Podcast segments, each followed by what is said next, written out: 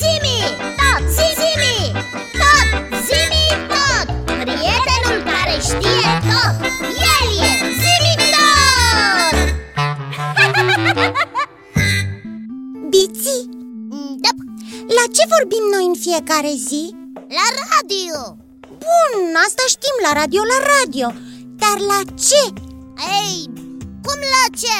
La radio aici, Bici Nu, Biți, n-ai înțeles. Păi așa este, n-am înțeles. Mai bine spunem tu, eu voi asculta.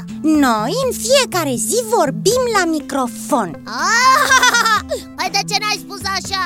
Acum m-am prins unde vrei să ajungi. La istoria microfonului.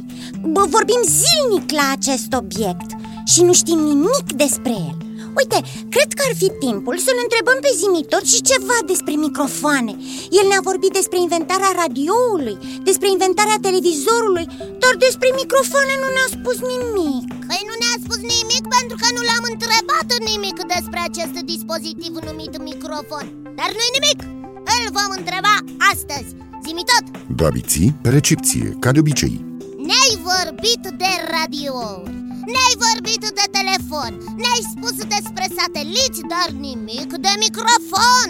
De aceea te rugăm să vorbești azi despre el. Să vorbești de microfon, prietenul meu Mititel Căci în fiecare zi, de cu zori și până în seară Noi vorbim la microfon și aude întreaga țară. Spunem cine l-a făcut, cine, când l-a inventat. Vorbește la microfon, noi ne punem pe ascultat. Înainte de orice, biții, trebuie să-ți spun că zi de zi mă uimești cu talentul tău de a face poezii. Uh, Mulțumesc, mulțumesc. Și trebuie să recunosc un lucru. Până acum nu mi-a trecut prin circuite ideea de a vă vorbi și vouă și copiilor despre această invenție, fără de care multe lucruri nu ar fi posibile. Mă bucur că v-ați gândit voi la acest subiect. Eu m-am gândit, eu m-am gândit Ca întotdeauna, Iții. Când sunteți gata, pot începe expunerea datelor. Suntem gata, te ascultăm Transmiterea curenților electrici prin fire era deja un fapt clar, bine studiat și utilizat la scară mare datorită telegrafului. Pentru a transmite vocea umană, însă, la cele două capete ale firului erau necesare dispozitive radical diferite de cele folosite în telegrafie. Era nevoie de un emițător care să transforme undele sonore în semnale electrice și de un receptor care să realizeze transformarea semnalelor electrice în unde sonore. Cred că are legătură și cu istoria telefonului, nu-i așa? Foarte exact, Biții. Microfonul este un dispozitiv care transformă vibrațiile aerului în impulsuri magnetice sau electrice, la fel cum difuzoarele fac exact invers, adică transformă impulsurile magnetice și electrice în vibrații ale unei membrane care la rândul ei formează sunete, făcând aerul să vibreze.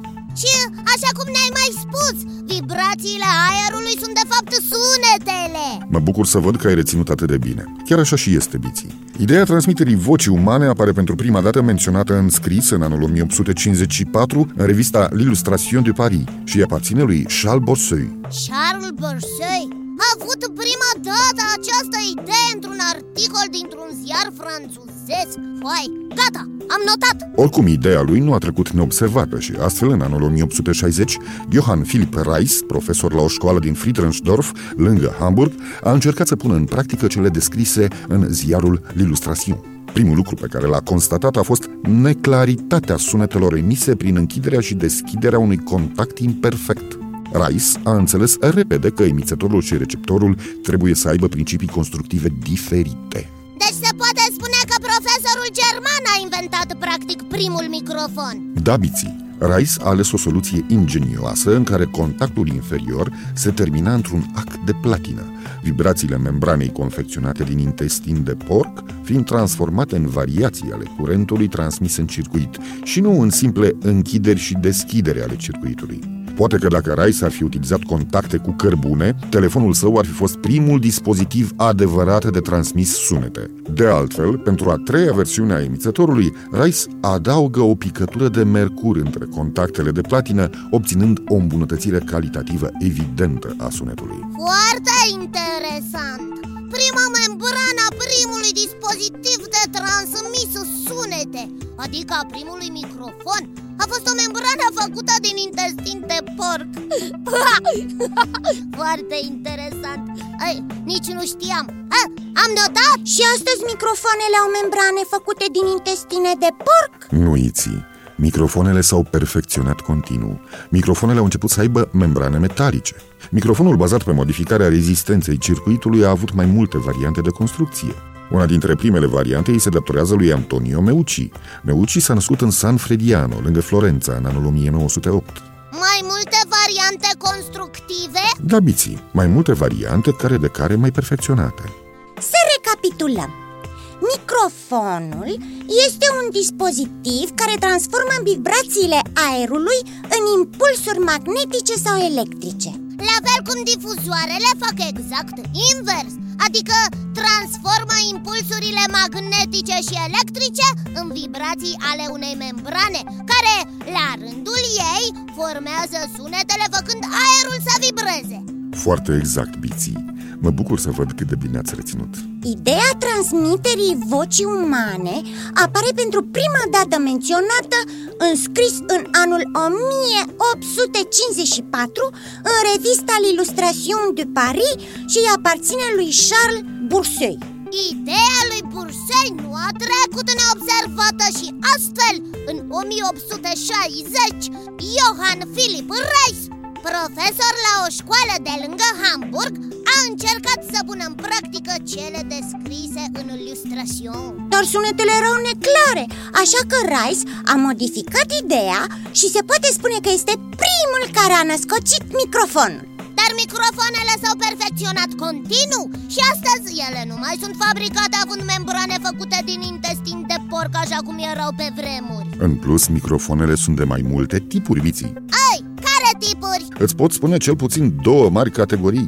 Microfonul cu lichid și microfonul electromagnetic. De-a lungul vremii cred că mai mulți inventatori și-au adus contribuția la perfecționarea microfoanelor Chiar și celebrul savant Thomas Alva Edison.